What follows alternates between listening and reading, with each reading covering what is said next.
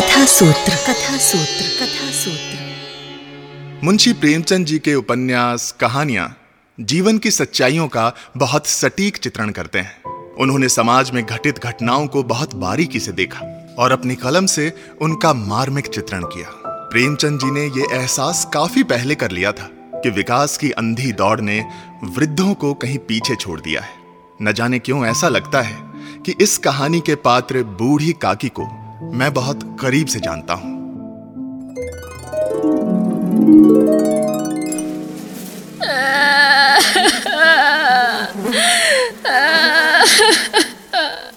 अरे, कोई है? बहुत जोरों की भूख लग गई है। कोई सुनता क्यों नहीं? बहू, लाडली, भोर से दो ही रोटी खा के जन्म की भूख नहीं मिटती। पैर बीतने वाला है, लेकिन रसोई से छोंक बघार की कोनो आहट नहीं कभी मैं सोचता हूँ कि ये बुढ़ापा नसीब है या बदनसीबी का तमगा।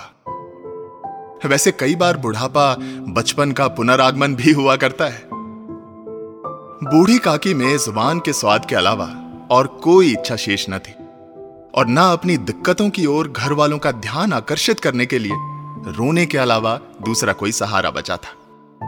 उनकी इंद्रियाँ, आँखों की नज़र, हाथ और पैर जवाब दे चुके थे।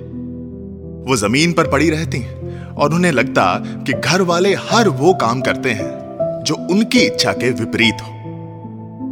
भोजन के समय में थोड़ा सा भी विलंब होता या जी भर खुराक ना होती अथवा बाज़ार से कोई खाने पीने की चीज़ आती और इन्हें ना मिलती तो ये रोने लगती थी। अब उनका रोना सिसकना कोई साधारण रोना ना होता था। वो गला फाड़ फाड़ कर रोती थी। अरे, जब अपनी गरज थी तो देवी, देवता माँ बाप सब यही बूढ़ी का की थी। और आज जब मतलब निकल गया तो मरे जानवर से भी बेकार हो गई। सब समय का खेल है काकी के पतिदेव को स्वर्ग सिधारे बरसों बीत चुके थे। बेटे जवानी में ही चल बसे थे। खैर, अब ये साहब हैं बुद्धिराम, इस बूढ़ी काकी के भतीजे। इनके अलावा बूढ़ी काकी का कोई और न था। इसी भतीजे के नाम उन्होंने अपनी सारी संपत्ति लिख दी। बुद्धिराम ने सारी संपत्ति लिखाते समय खूब लंबे चौड़े वादे किए। तू नाहक परेशान होती है, काकी। मैं हूँ तो और फिर मेरे पीछे तेरी बहुरूपा तेरा पूरा ख्याल रखेगी। और फिर तेरे ये नाती पोते किस काम के? हर समय तेरी जी हजूरी में दौड़ेंगे। पर समय के साथ बुद्धिराम के वो सब वादे झोपड़ी को महल बताकर भाड़े पर चढ़ाने वाले दलालों के सब जवाग जैसे हो गए। हालाँकि बूढ़ी काकी की संपत्ति की सालाना आय डेढ़ दो सौ रुपए से कम न थी, फिर भी उन्हें पेट भर भोजन भी कठिनाई से मिलता था। हालाँकि बुद्धिराम स्वभाव के सज्जन थे, किंतु उसी समय तक जबकि उनकी बचत पर आँच ना आए। बुद्धिराम को कभी कभी अपने अत्याचार पर कुछ खेद होता था। इसी बूढ़ी की संपत्ति के कारण ही मैं आज भला मानुष मना बैठा हूँ। बच्चों को अच्छा खिला पिला रहा हूँ, सम्मान से जी रहा हूँ। लेकिन अब आप ही बताइए, द्वार पर कोई दोस्त सगा संबंधी बैठा हो और हमारी ये काकी रो रो के अपना राग अलापने लगे तो तन बदन में आग लगेगी कि नहीं? और फिर भीतर से आके ज़ोर की डांट ना पिलाओ। ए, काकी! तुम्हारा मुँह है कि रड़वा? जब देखो तब बसता ही रहता है। अरे हम सब रात दिन तुम्हारी खिदमत करते हैं और तुम हो कि जब देखो सबके सामने गालियाँ ही देती रहती हो। अगर हम लोग ना होते ना तो भूखो मरती भूखो तब समझ में आता। अब ज़्यादा आवाज़ की तो बताए देता हूँ। गंगा के किनारे छोड़ाऊँगा हाँ। अरे मैं एकदम तो चुप चुप एकदम आवाज़ नहीं। अब इस प्रकार डराओ धमकाओ नहीं तो ये किसी की सुनती ही नहीं है। तो सुना आपने। वैसे नई उम्र के लड़कों का बुढ़ों से स्वाभाविक बैर होता ही है। और फिर जब लड़के खुद अपने माता पिता का बूढ़ी काकी के प्रति ये रवैया देखते तो वो भी बूढ़ी काकी को सताया करते। कोई चुटकी काट कर भागता, कोई उन पर पानी की कुल्ली कर देता तो कोई पीछे से बाल पकड़कर खींचता। काकी चीख मार कर रोती। परंतु उनके लिए यह बात प्रसिद्ध थी कि वो केवल खाने के लिए रोती हैं। इसलिए उनके क्रोध और पीड़ा पर कोई ध्यान नहीं देता था। काकी क्रोध में भरकर बच्चों को गालियाँ देने लगती। चल भाग भाग यहाँ से। अरे मिट्टी पड़े तुम सब पर। हाय दैया अरे नाच पीटो मुँह नोच लूँगी। मेरी तो किस्मत ही खराब है। अरे रहने दो काकी। अरे बुद्धि राम तुझे तो मैंने अपनी औलाद से भी बढ़कर समझा। गाँव घर में जानवर की भी इज़्ज़त होती है। मेरी तो वो भी नहीं है। अगर आँखों से दिखता तो किसी की क्या ज़रूरत पड़ती मुझे? मेरा तो यहाँ जीना ही दुबर हो गया है। अरे भाग्यवान तुम ही कुछ समझा दो। मैं तो समझा समझा के थक गया अरे अब चुप भी करो। दिन भर इसका रोना पीटना सुन सुन के तो मेरे जैसे कान ही पक गए जब देखो बुढ़िया बदुआई देती रहती है। बक बक बक बक बक बक। मनहूसियत फैला दिया है सारे दिन इसने।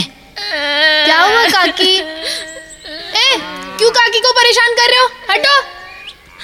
काकी मत रो ना काकी। अब जल्दी से खुश हो जाओ। तो अभी जिन किरदारों से आप मिले हैं ये है बुद्धिराम का परिवार। उसकी पत्नी रूपा और उनकी छोटी बेटी लाडली। रूपा स्वभाव से गुस्सैल थी, पर ईश्वर से डरती थी। संपूर्ण परिवार में यदि काकी से किसी को प्यार था तो वो थी बुद्धिराम की छोटी लड़की लाडली। आज बुद्धिराम के बड़े लड़के मुखराम का तिलक आया है। ये उसी का उत्सव है। बुद्धिराम के द्वार पर शहनाई बज रही थी और गाँव के बच्चों का झुंड शहनाई और नकारे की धुन पर मचल रहा था। चार पाइयों पर मेहमान विश्राम करते हुए नाइयों से बदन पर ज़ोर आजमाइश करवा रहे थे। घर के भीतर स्त्रियाँ गा रही थीं और बुद्धिराम की पत्नी रूपा मेहमानों के लिए भोजन बनाने में व्यस्त थी। भट्टियों पर कड़ाह चढ़ रहे थे। एक में पूड़ियाँ, कचौड़ियाँ निकल रही थी और दूसरे में अन्य पकवान पकते थे। एक बड़े हांडे में मसालेदार तरकारी पक रही थी। घी और मसाले की भूख बढ़ा देने वाली सुगंध चारों ओर फैली हुई थी। उधर बूढ़ी काकी अपनी कोठरी में शोकमय विचार की भांति बैठी हुई थी। बाहर से आ रही स्वादों से भरी ये सुगंध उन्हें बेचैन कर रही थी। वो मन ही मन सोच रही थी।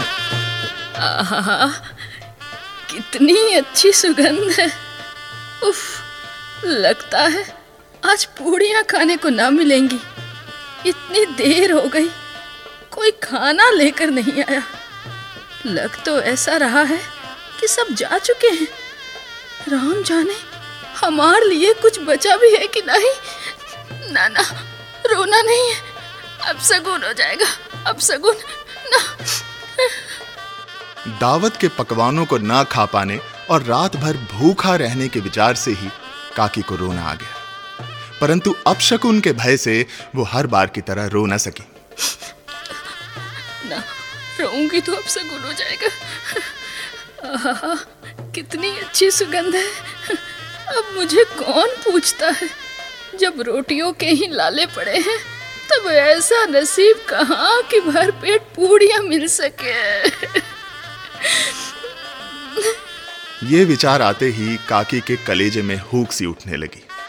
ज़ोर आवाज़ के साथ रोने का मन कराया परंतु रूपा के भय से काकी ने मौन धारण कर लिया। फिर थोड़ी देर तक बूढ़ी काकी इन्हीं दुखदायक विचारों में डूबी रही। आह, क्या करूँ? किसे पुकारूं?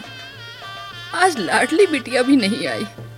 वो दोनों छोकरे ऐसे तो दिन भर जान खाए रहते हैं। लेकिन आज उनका भी कहीं अता पता नहीं। लाडली बिटिया होती तो कम से कम ये तो पता चलता कि बन क्या क्या रहा है। कचौड़ियाँ खूब लाल लाल गरम गरम होंगी। फूली फूली नरम नरम पूड़ियाँ। उस रूपा ने तो ठूस ठूस के भकोसा होगा। कचौड़ियों में अजवाइन और इलायची की महक यहाँ तक आ रही है। बस एक पूड़ी मिलती तो जरा हाथ में लेकर देखती। क्या करूँ? क्यों ना चलकर कड़ाह के सामने ही बैठूं? हाँ पूड़ियाँ छन छन कर तैयार हो रही होंगी। कड़ाह से गरम गरम निकाल कर थाल में रखी जाती होंगी। हाँ, भला कब तक यहाँ बैठे बैठे ख्याली पुलाव खाती रहूँ? हाँ कुछ नहीं तो वहाँ देख के ही पेट भर लूँगी। हाँ चलती हूँ। हाँ। फूल तो हम घर में भी सूंघ सकते हैं परंतु बागीचे में कुछ और ही बात होती है। बूढ़ी काकी उकड़ू बैठकर हाथों के बल सरकती हुई, बड़ी कठिनाई से चौखट से उतरी और धीरे धीरे रेंगती हुई कड़ाह के पास जा बैठी। यहाँ आने पर उनके मन को उतनी राहत मिली जितनी भूखे कुत्ते को खाने वाले के सामने बैठने में मिलती है। रूपा उस समय भागा दौड़ी से परेशान, कभी इस कोठे में जाती तो कभी उस कोठे में जाती, कभी कड़ाह के पास जाती तो कभी भंडार में जाती। तभी किसी ने बाहर से आवाज़ दी। महाराज ठंडाई मांग रहे हैं। ओहो ठंडई तो निकालना ही भूल गई। अभी देती हूँ भैया। चाची भाट आया है उसको कुछ दे दो। जरा अपने ही हाथ दे दो ना। अभी खाना बनने में कितनी देर है पंडिताइन बस थोड़ी देर और। अरे जब तक जरा ढोल मंजीरा ही उतार दो हम कुछ नाच गाना ही कर ले। तभी रूपा अपने आप से कहने लगी हे भगवान, जिसे देखो आज मुझे ही पूछ रहा है। आज तो मैं अकेली दौड़ते दौड़ते थक गई हूँ। झुंझलाहट सी मच रही है अब तो मुझे। पर अब मैं किसी से कुछ ना कहूँगी। नहीं तो ये नाते रिश्तेदार, ये पड़ोसी ने ना कहने लगे। अरे, अभी तो तिलक है। शादी तक ना जाने क्या हाल होगा इसका? ऊपर से ये गर्मी, मारी गर्मी के फूकी जा रही हूँ। पर यहाँ तो इतना भी नहीं कि कोई एक गिलास पानी ही पूछ ले। अरे रुको रुको एक मिनट ये लो पानी पी लो। अरे तुम तो रहने ही दो। या बैठ के थोड़ी देर कोई पंखा ही झल दे। अरे ऐसी क्या बात हो गई? मैं झल देता हूँ। हाँ बड़ा तुम झलोगे पंखा। उस पर से ये भी डर है कि आँख हटी नहीं कि यहाँ तो चीज़ों की लूट ही मच जाएगी। रूपा बहू है क्या यहाँ? बहू थोड़ी सी पूड़ियाँ मिलेंगी क्या? बहुत भूख लगी है। हे भगवान, फिर से ये बुढ़िया। अरे, ये बुढ़िया यहाँ कहाँ से चली आई? अरे, आग लगे ऐसे पेट में। पेट है या भाड़? कोठरी में बैठे हुए तेरा दम घुटता था क्या? अभी मेहमानों ने नहीं खाया, भगवान को भोग तक नहीं लगा। इतना भी सबर ना रख सकी। चली आई छाती पर सवार होने। जल जाए ऐसी जीभ। दिन भर खाती ना होती तो जाने किसकी हांडी में मुँह मारती? अरे भगवान सुन लो लाडली के बाबा कह देती हूँ मैं आपसे ये बुढ़िया एक दिन सभी मेहमानों के सामने हमारी नाक कटवा कर ही दम लेगी। अरे डायर न मरे न मांचा छोड़े नाम बेचने पर लगी है। इतना ठूसती है जाने कहाँ भसम हो जाता है। सुन बुढ़िया चुपचाप जाकर अपनी कोठरी में बैठ जा। जब सारे मेहमान खा लेंगे तब तुझे भी खाना मिल जाएगा। अरे तुम कोई देवी नहीं हो कि कोई खाए ना खाए तुम्हारी पूजा पहले ही हो जाए। कल मुही कहीं की मरे तो जान छूटे। हम्म। अरे खड़ी खड़ी क्या देख रही है? चल जा कोठरी में। बूढ़ी काकी ने न सर उठाया न रोई न बोली। चुपचाप रेंगती हुई अपनी कोठरी में चली गई। रूपा की आवाज़ ऐसी कठोर थी कि दिल और दिमाग की संपूर्ण शक्तियाँ, संपूर्ण विचार और संपूर्ण भार उसी ओर आकर्षित हो गए थे। उधर भोजन तैयार हो गया था। आँगन में पत्तलें पड़ गईं, मेहमान खाने लगे। स्त्रियों ने जेवनार गीत गाना शुरू कर दिया। मेहमानों के नाई और सेवक गण भी उसी मंडली के साथ, किंतु कुछ हटकर भोजन करने बैठे थे। उधर बूढ़ी काकी अपनी कोठरी में जाकर अपने आप को कोस रही थी। अरे लानत पड़े तुझे। ये मैंने अपना कैसा हाल बना लिया? कहाँ से कहाँ आ गई मैं? इतनी जल्दबाजी की भी का ज़रूरत थी? सच ही तो है, जब तक मेहमान लोग भोजन न कर चुकेंगे, घर वाले कैसे खाएँगे?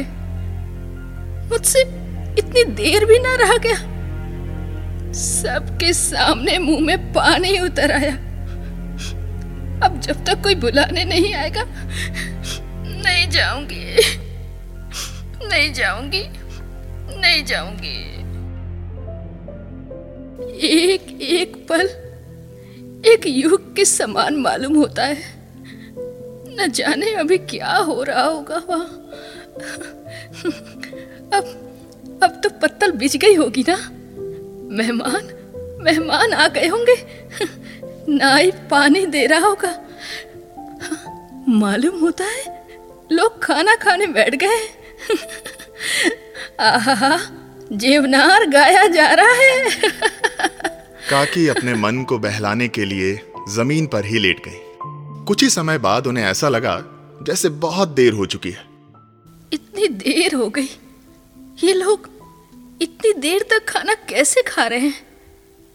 लगता है बस थोड़ी देर की ही बात है। तब तक मैं भी एक गीत ही गा लूँ। हाँ आ, राम सिया राम सिया राम जय जय राम। राम सिया राम सिया राम। अब तो किसी की आवाज़ भी नहीं सुनाई देती। लगता है सब चले गए हैं। लेकिन लेकिन हमका तो कोई बुलाने नहीं आया। रूपा चिढ़ गई है। कहा जाने बुलाए ही ना। सोचती होगी, आना होगा तो अपने आप आवेगी। अब हम तो कोई मेहमान है नहीं जो हमें बुलाया जाए। मैं खुद ही चली जाती हूँ। हाँ। अपने आप को दिलासा देते हुए बूढ़ी काकी रसोई की तरफ़ चल दी। ये सोचकर कि कुछ ही पलों में पूड़ियाँ और मसालेदार तरकारियाँ उनके सामने होंगी काकी की ज़ुबान गुदगुदाने लगी।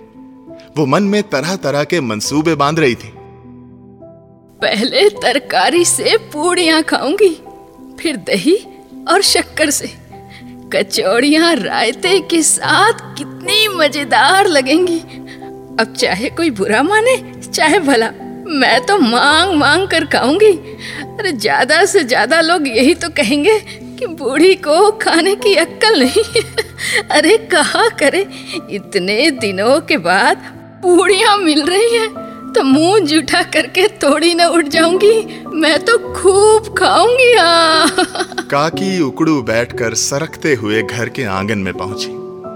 परंतु हाय दुर्भाग्य, स्वादिष्ट व्यंजनों को जी भर खाने की उनकी इच्छा अभी भी उनकी कल्पना में ही रहने वाली थी। मेहमान मंडली अभी भी बैठी थी। कोई खाकर उंगलियाँ चाट रहा था। तो कोई कनखियों से दूसरे के पत्तलों के व्यंजनों और उनकी मात्रा को ताड़ रहा था। और कोई पत्तल पर छूटी पूड़ियों को समेट लेने की फिराक में था कि इतने में बूढ़ी काकी रेंगती हुई उनके बीच जा पहुँची। कई लोग अचानक चौंक कर उठ खड़े हुए। अरे ये बुढ़िया यहाँ कहाँ से आ गई? देखो किसी को छू ना दे ये। अरे लाडली के बाबा सुनते हो? देखो फिर से ये नाच पीटी बुढ़िया आ गई। इसे जरा भगाओ यहाँ से। ये बढ़िया कहाँ से आ गई? सत्यानाश हो तेरा। मुझे माफ़ कर। बर्दाश्त की हद होती है। क्यों हमारी इज़्ज़त को धूल में मिलाने पर पड़ी हुई है? अभी मेरे बेटे का सगन होने देगी कि नहीं? हमारा अपमान का एक भी मौका नहीं छोड़ना तुम। नहीं अरे इन मेहमानों का कुछ तो ख्याल कर सकती हो। सब तो नाम मात्र नहीं है इसके पास।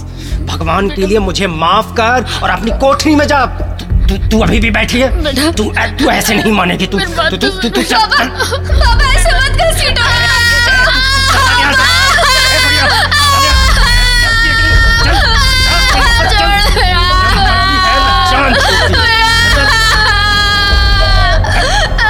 हराम कर दिया इसने।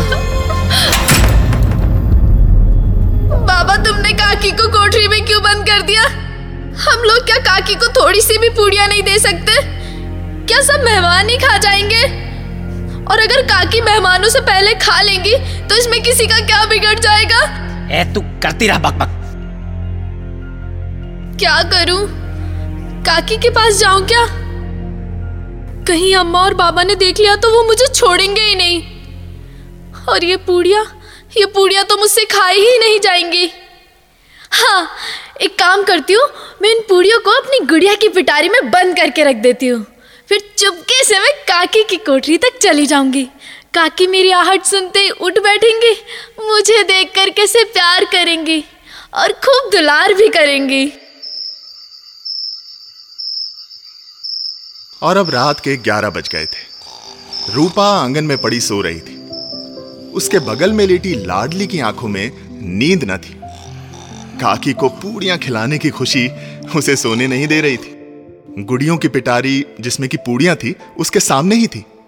और जब उसे विश्वास हो गया कि अम्मा सो चुकी हैं तो वो चुपके से उठी और जाने को तैयार हुई। मगर सामने फैले अंधेरे को देखकर वो थोड़ा सा घबराई। कैसे जाऊँ? चारों ओर अंधेरा है। चूल्हे में आग भी चमक रही है। मगर रास्ता नहीं दिखता। और ये चूल्हे के पास कुत्ता भी लेटा हुआ है। राम राम राम राम राम राम। नीम के पेड़ पर ऐसा मालूम होता है जैसे उस पर हनुमान जी बैठे उनकी पूंछ उनकी गदा कुछ धुंधला सा दिखलाई दे रहा है। राम मुझे तो बहुत डर लग रहा है। हाँ, हाँ शुक्र है कि ये कुत्ता यहाँ पर है। अब मैं जल्दी से काकी की कोठरी तक चली जाऊँगी।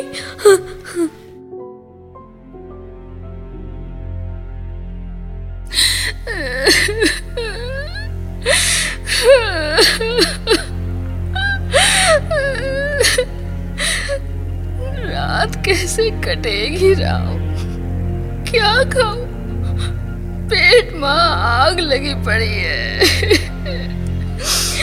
हाय, कोनो हमारी सूदी नहीं ले रहा। अरे का हमारा पेट काटे से ही धन जुड़ जाएगा? कोनो को इतनी भी दया ना रही कि मरद समय बुढ़िया का दिल काहे दुखा तो न जाने ये बुढ़िया कब मर जाए। दो वक्त की रोटी चाहिए। वह पर हाल हम अंधी अपाहिज ठहरी न कुछ सुनू, न बुझू।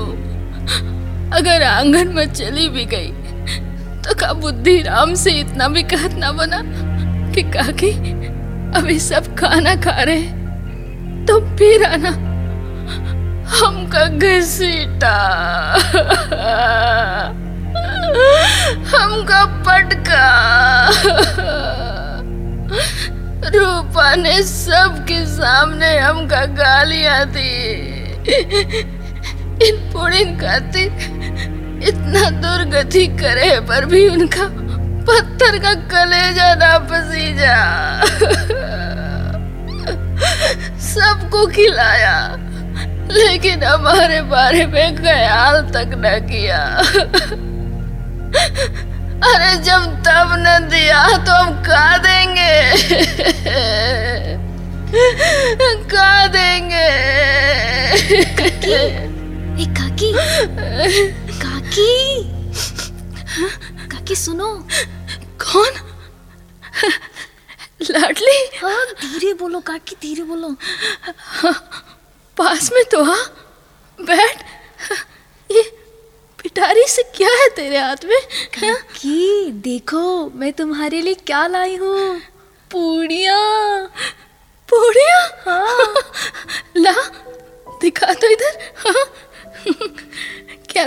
अम्मा ने दी है? ना काकी ये तो मेरे हिस्से की है। भगवान तेरा भला करे बिटिया। पूड़िया काकी तुम रो रही थी ना? ना ना बिटिया। काकी देखो अब अच्छे से खा लो और पेट भर के खाना। अब तो पेट भर गया ना तुम्हारा? बिटिया इन थोड़ी से पूड़ियों से भूख और इच्छा कहाँ खत्म होती है? सुनना जा अम्मा से और मांगला लेकिन अम्मा तो सोती है जगाऊँगी तो मारेंगी।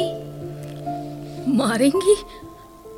अच्छा जरा ठीक से तो देख पिटारी में कुछ ना बचा क्या? ना काकी बस कुछ खुरचन बची है देखो। ला दिखा तो इधर। हम्म, ये खुरचन भी कितनी अच्छी लग रही है। थोड़ी सी पुड़िया और मिल जाती खाने को तो मन को ठंडक मिलती। लेकिन काकी पूड़ियाँ तो रसोई घर में भी खत्म हो गई अब। खत्म हो गई?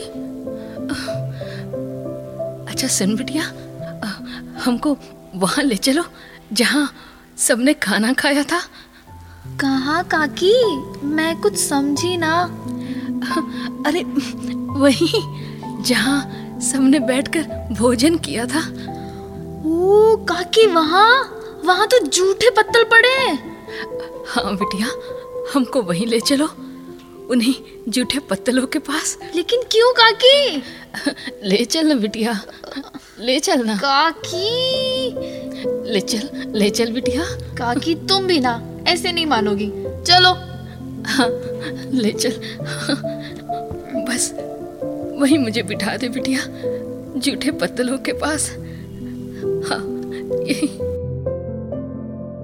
भूख और मती की मारी वो बुढ़िया जूठे पत्तलों के पास जाकर बैठ गई और पत्तलों से पूड़ियों के टुकड़े चुन चुन कर खाने लगी। कचौड़िया कितनी खस्ता कितनी सुकोमल है। काकी ये क्या खा रही हो? दही कितना स्वादिष्ट है।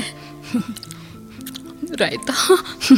काकी बुद्धिहीन होते हुए भी इतना जानती थी कि वो जो काम कर रही हैं उन्हें कभी नहीं करना चाहिए।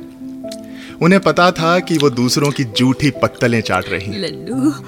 परंतु बुढ़ापा उस रोग का अंतिम समय है जब संपूर्ण इच्छाएँ एक ही केंद्र पर आ लगती हैं।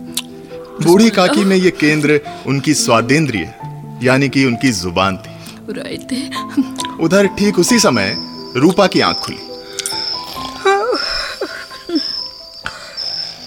अजी सुनते हो? अरे लाडली के बाबा सुनते हो? क्या हो गया? अरे शाने लाडली कहाँ चली गई इतनी रात में? अरे इधर उधर देखो कहीं चारपाई से नीचे तो नहीं गिर गई।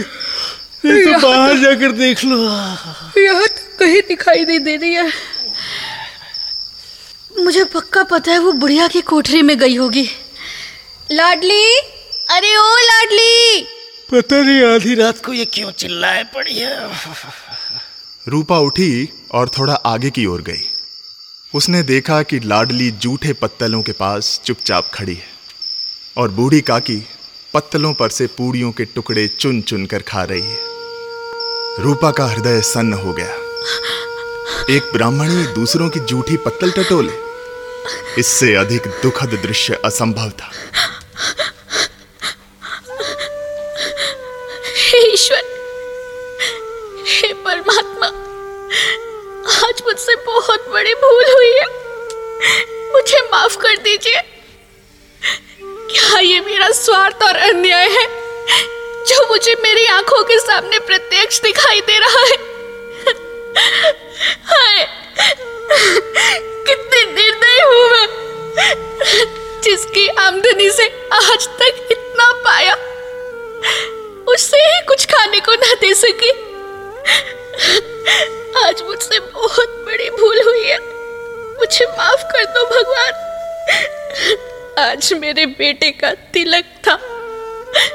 सैकड़ों लोगों ने खाना खाया, जिनके हर एक इशारे पर मैं दौड़ती रही। सैकड़ों रुपए खर्च कर दिए, लेकिन जिसकी वजह से आज तक इतना पाया, उसे ही इस उत्सव में भरपेट भोजन भी न दे सकी। वो भी सिर्फ़ इस कारण कि वो बूढ़ी और असहाय है। रूपा ने आँसू पोंछे, उठी और दिया जलाया। अपने भंडार का द्वार खोला और एक थाली में अच्छे से खाना परोसकर सजाकर बूढ़ी काकी की ओर चली। आधी रात जा चुकी थी। आकाश पर तारों के थाल सजे हुए थे और उस पर बैठे देवगण स्वर्ग के स्वादिष्ट पदार्थों का आनंद लेने को तैयार थे। परंतु उनमें से किसी को भी अपने भोजन से आज वो परमानंद प्राप्त नहीं हो सकता था जो बूढ़ी काकी को अपने सामने खाने का थाल देखकर प्राप्त हुआ। आलू की तरकारी? काकी काकी काकी सुनो ना काकी। लो खाना खा लो। मेरे लिए है?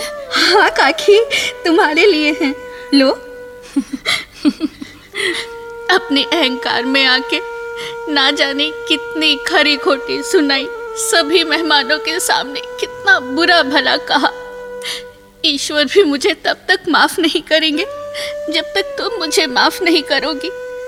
काकी मुझे माफ़ कर दो। मुझे माफ़ करोगी ना काकी? हाँ बहू। खाओ काकी। खूब खाओ। काकी। अब तुम्हें कोई कुछ ना कहेगा। काकी। जुग जुग जियो। भोले बच्चे की भांति जो मिठाइयाँ पाकर मार और तिरस्कार सब कुछ भूल जाता है। बूढ़ी काकी वैसे ही सब भुलाकर बैठी हुई खाना खा रही थी। उनके एक एक रोए से सच्ची सदिच्छाएँ निकल रही थी। और रूपा बैठी हुई स्वर्गीय दृश्य का आनंद लेने में मग्न थी।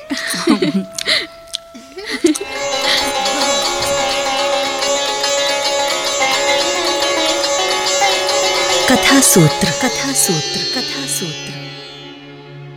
भाग लेने वाले कलाकार थे पूनम सिंह बलराम जाखर रिशु सिंह ईवा सिद्दीकी और मैं राहुल आर्य। इसकी रिकॉर्डिंग हुई है hurt sound studio new Delhi में।